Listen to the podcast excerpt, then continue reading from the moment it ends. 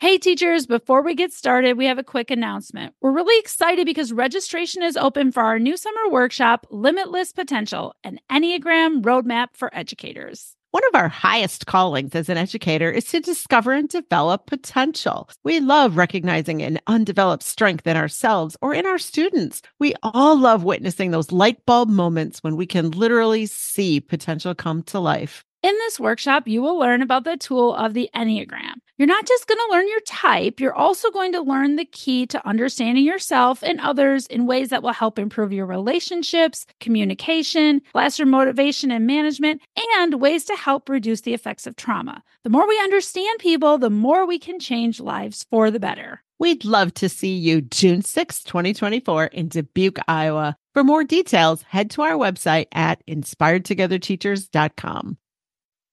Do you consider yourself to be successful? Are you a successful teacher? Have you been successful as a friend or a family member? In your work life, you likely have experienced teacher evaluation systems that determine success by someone's definition. You may also feel measured by someone else's metrics for success in your home life. There are no rubrics or tests here. Instead, today you will find seven thoughtful ways to examine success in your work and home life.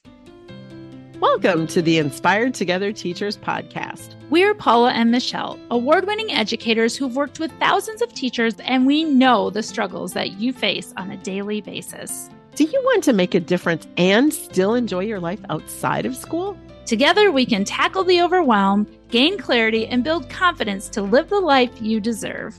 Are you ready to be inspired? We can't wait to explore ways to improve your work life and home life so that you can live your best life.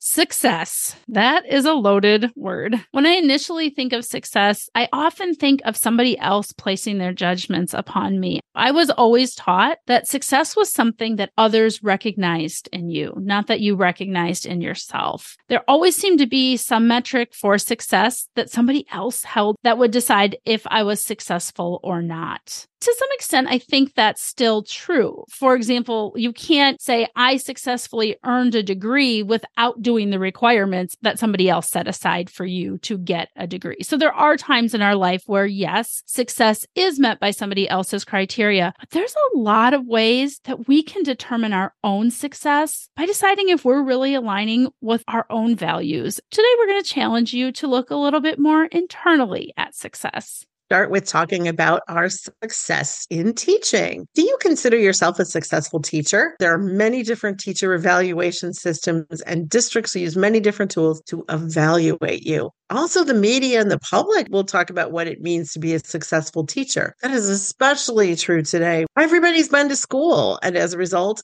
everybody has an opinion about what good teaching looks like. The same applies to parenthood how good a spouse or how good a friend you are. But do you think you are a successful teacher and person? And how do you measure that? Teacher assessments don't get it what makes a teacher successful lots of times, nor do assessments tell you what makes you a successful person in life. Yes, some things are more easily measured than others. Like you can look at your student scores on a standardized test, and that's easy, but it's more difficult to assess whether someone is kind or whether you are building an atmosphere of mutual respect in your classroom or your house both of those things are really important. So, today, what we're going to be talking about is seven different aspects that can help you determine if you are successful in your work life or your home life. These are important things that you are probably doing all the time. And likely you are doing them very successfully, but you don't take the time to stop and assess yourself on these things because you're so busy teaching and listening to other people's definitions of your success.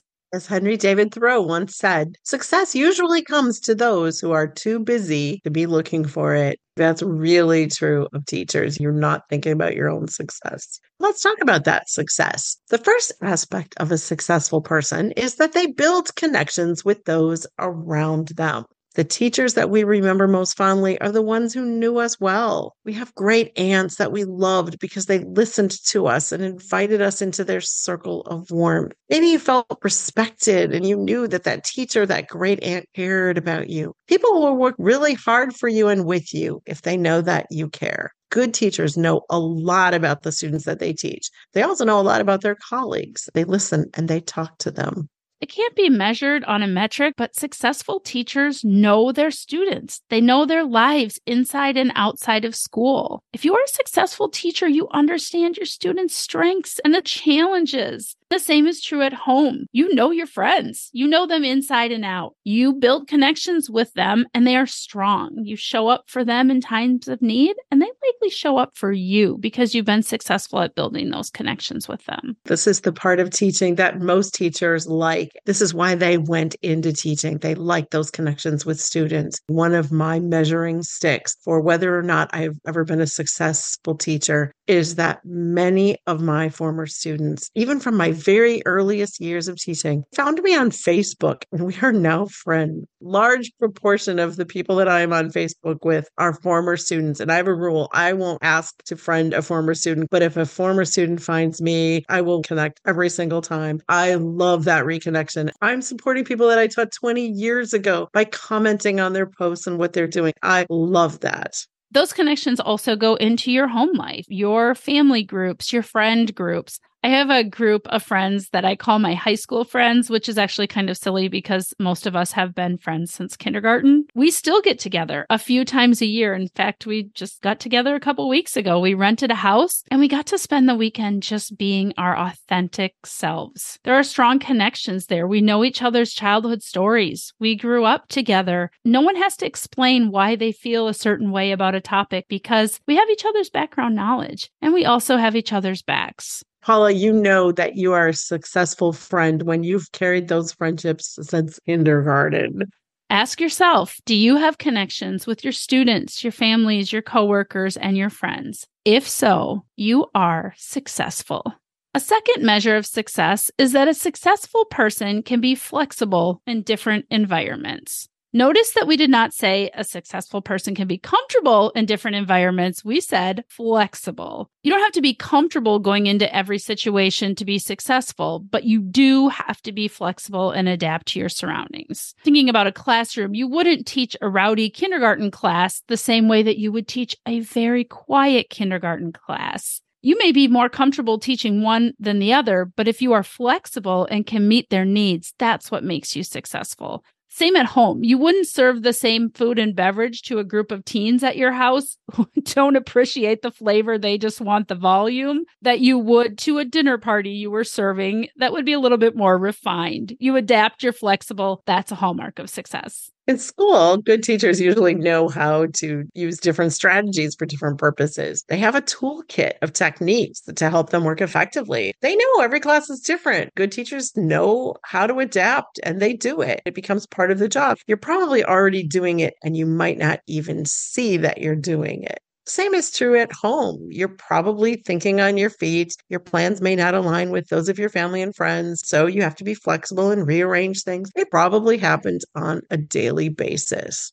I was thinking about this one and the idea about being flexible in different environments, thinking about many times that I have moved I have almost all my same furniture and accessories and things in my home for many, many years, but they've been in different rooms. I think about this chest that my mother gave me when I was 16 years old and she taught me how to refinish it. In my high school years, it was where my stereo was. And then I went to college and it had my textbooks on the top. When I had a house, it was in the entryway, then it was in a bedroom and it's moved all over. It's been used very flexibly. For some of us, flexibility can be a little bit more of a struggle. It is a struggle for me, but I feel like I'm getting much more successful at it. Home is where I struggle a little bit. I like to have all my ducks in a row, and then I have a really busy family who will throw a glitch in my plans. Everything always turns out fine in the end. So, this is not complete success for me, but it is definitely progress it will never be complete success because one of your kids needs to be flexible because something got canceled and that requires then you to be flexible. So it's not a fault of yours, it's just a challenge in meeting that need. So ask yourself, are you flexible with your students, your families, your coworkers, and your friends? If you are flexible to some degree, you are reaching a degree of success. Another form of success is that a successful person has high standards. We've talked about the importance of setting high standards for yourself and others in a previous podcast. If you don't set high standards, there's nothing to reach for. We come alive when we set and meet our goals. You don't want to set those standards so high that no one could ever reach them, which leads to disappointment. They're necessary to have. The best teachers in schools really hold high standards for student learning, for student behavior, for responsibility and respect, for all of the learning environment. They're clear about their expectations and they hold students accountable in a way that still acknowledges them as humans and people. Good teachers know that they have to teach and model this so students know what's expected of them and what they need to do to meet the expectations. Good teachers don't just have high standards, they support students in their personal growth to achieve those high standards that's one of the challenges of teaching for me because holding high standards for students gets tricky. It's easy for them to feel like you're overly tough picking on them or that you're too demanding. You have to make them understand that the reason you're doing this is that you are helping them. And you can temper that by explaining why you ask for what you ask for and why you expect them to do things in a certain way. Eventually they'll get it, but it's tricky. At home, you may face that as well. You have high standards for cleanliness or what type of communication can happen at the dinner table or some other standards that are ingrained into your home or your friend group, even if it's an unspoken rule. That might be a standard that is just set. Explaining why in your home or in your friend group is just as important as it is in your classroom. For example, I am not a fan of clutter in common spaces in my house. People can do whatever they want in their bedrooms. And I will admit, my bedroom has clutter too, but not in the common spaces because that's a place where everyone should feel safe. It's important that people know why at home and at school we set such high standards and then offer that support so people can achieve it. So ask yourself do you set high standards for yourself and others? Do you offer that support to help them reach it or to help yourself reach it? If so, you are successful. Another sign of a successful person is that a successful person is proactive. Life is no fun when you are always reacting. When you are constantly feeling like you're drowned by the sprinkler system of life, it's time to get proactive, figure out where the fire is, and stop it at its source before the sprinkler system needs to go off again. If you have a million problems going on, you need to look for the solutions to the problems and stop them before they even get started. We all know teachers who are proactive in their lesson planning, they're proactive in their communication with other teachers, with parents. Successful teachers are the ones that are keeping the parents informed. There are no surprises and they're establishing relationships proactively so that when there is a problem, everyone is working together to find solutions. My way of being proactive has always been to be an over planner at school. I know that if I can't get to everything I've planned, I can always save it for another day. I would always rather be over planned than under prepared. It saves many potential problems that might show up when you're just winging it. I'm not good at winging it. If I need to fix them and be flexible, I can do that. But the planning of it is my proactive piece people are often being proactive in ways that they don't even realize. We are stopping as teachers, as people, many problems every day before they even get a chance to become a problem because we're taking proactive steps and not being reactive. Of course, there's going to be unexpected life turns and we're going to have to pivot. But if we can be proactive, we can prevent a lot of those negatives before they happen. For example, I know that when I take the time to do meal planning at the beginning of the week, I will eat healthier. My family will eat healthier. That I'm not just running through the grocery store, throwing in quick, easy things at the last minute because I didn't plan. I can proactively plan that and stop a lot of negative consequences, which is eating junk and then feeling awful about it later my way of being proactive at home is really very conscientious about putting things on our family calendar so that I know, oh, the car has to go in on this day and we have this doctor's appointment here and who's where and what so that I can keep track of everything. Because if I don't, I'm going to miss things. My way of being proactive is really to use that calendar wisely. So we challenge you to ask yourself Are you being proactive rather than reactive as much as you can be? If so, you are being successful. No rubric needed. Let's go on to the next one. A successful person supports those around them. Being supportive means that you do your part and you encourage others as they do theirs. You're helpful when you can help someone. You follow through on tasks. You do what you said you're going to do. You will earn the trust of the people around you. You will get along much better. People know they can count on you. Paula, I know that's one of the things that you are really good at. If you say you're going to do something, you do it, you do it right, you do it on time. People know they can count on you for things like that. They trust you. Your Enneagram 2 is really coming out in that way. You are very successful in doing things that support the people around you. It brings me joy if I can help people at school, at home, my family, sometimes even strangers. I get joy from that. It is the Enneagram 2 in me, I am sure. And if you're listening, you don't know what that is, go back and listen to our special podcast series on the Enneagram. We have a five part series on that. In school, you can tell the people who are successful in supporting those around them because they come to the meetings prepared. They're encouraging the colleague who's down. They're reminding the students that they're there and to support them. They take care of the things that they say they're going to do. You can often tell when someone is successful at this because they're valued as a colleague, they're a supportive teacher. Those are signs of success in this area. And at home, you can encourage your family members. People come to you because they value your advice and they know you're going to come through for them. One of my gifts is I see potential in others. And so I will always comment on someone's unique talent or strength that they have or how they do something well with students or children, it often means that I see things that they don't even see in themselves yet. I can help them understand who they are and who they can be. That's something I take really seriously. It's a form of support. Ask yourself Are you supporting the people around you at work and at home? If so, you are successful. Another measure of success is that a successful person knows when to ask for help. Rather than being a sign of weakness, asking for help is actually a sign that you are responsible enough to know that you don't know everything and that you're willing to learn. No one has ever mastered everything, and we're not going to be the first ones to do it. At school, that might look like asking for help, showing a growth mindset, being a lifelong learner. It's a trait that successful teachers share. And we're telling our students to do this all the time. Have a growth mindset, try new things, ask for help we need to do that as well. And when we are, we are not only being successful role models, we are being successful people. This also means that you don't have to be afraid to ask the students for help with something. What a great way to demonstrate that you are a learner. You admit you don't know everything and you're seeing how someone else does something. Say, how did you do that?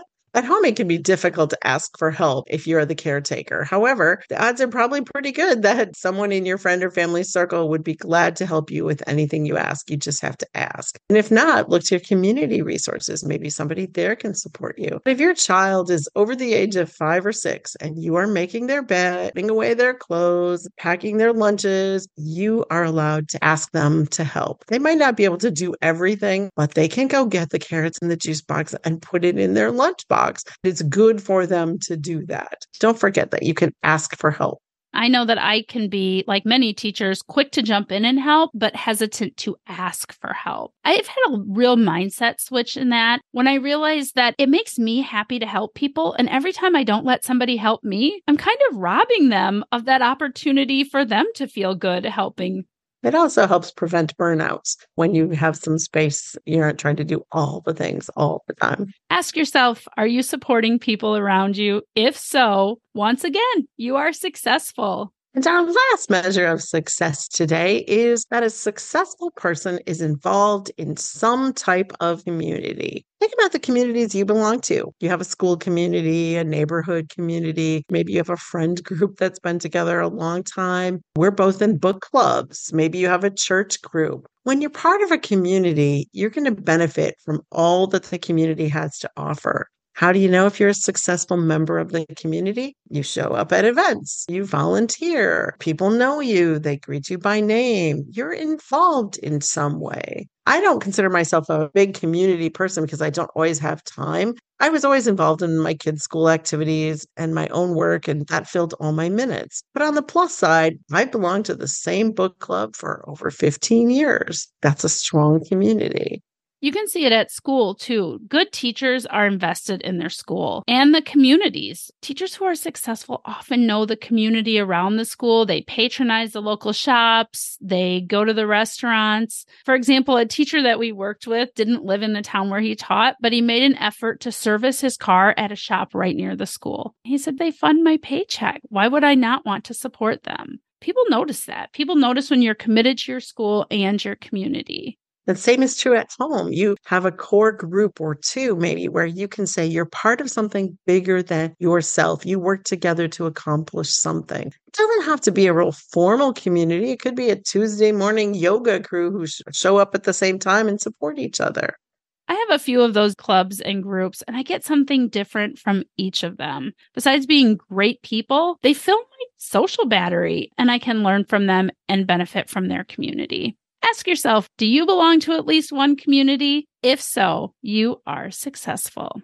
What would you add to our list? What makes you feel successful at work and at home? We didn't cover everything, but hopefully we gave you a great starting point. As always, we'd love to hear your ideas. And if we haven't yet sold you on the importance of recognizing your own success yet, we're going to end with some powerful words from Abe Lincoln. He said, Always bear in mind that your own resolution to success is more important than any other one thing.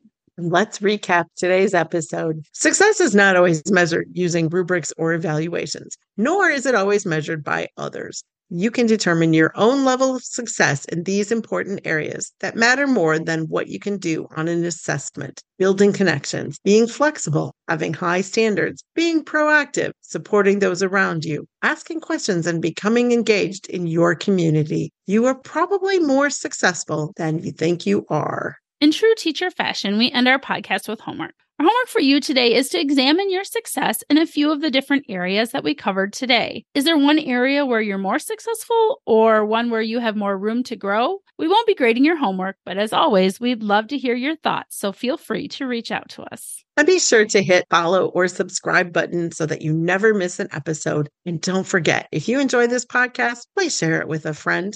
That's all for today. Class dismissed. Thanks for listening to today's episode.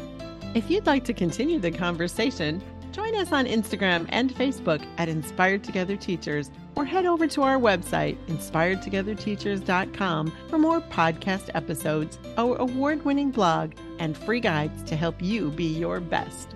Until next time, may you be inspired in your work life and home life to live your best life.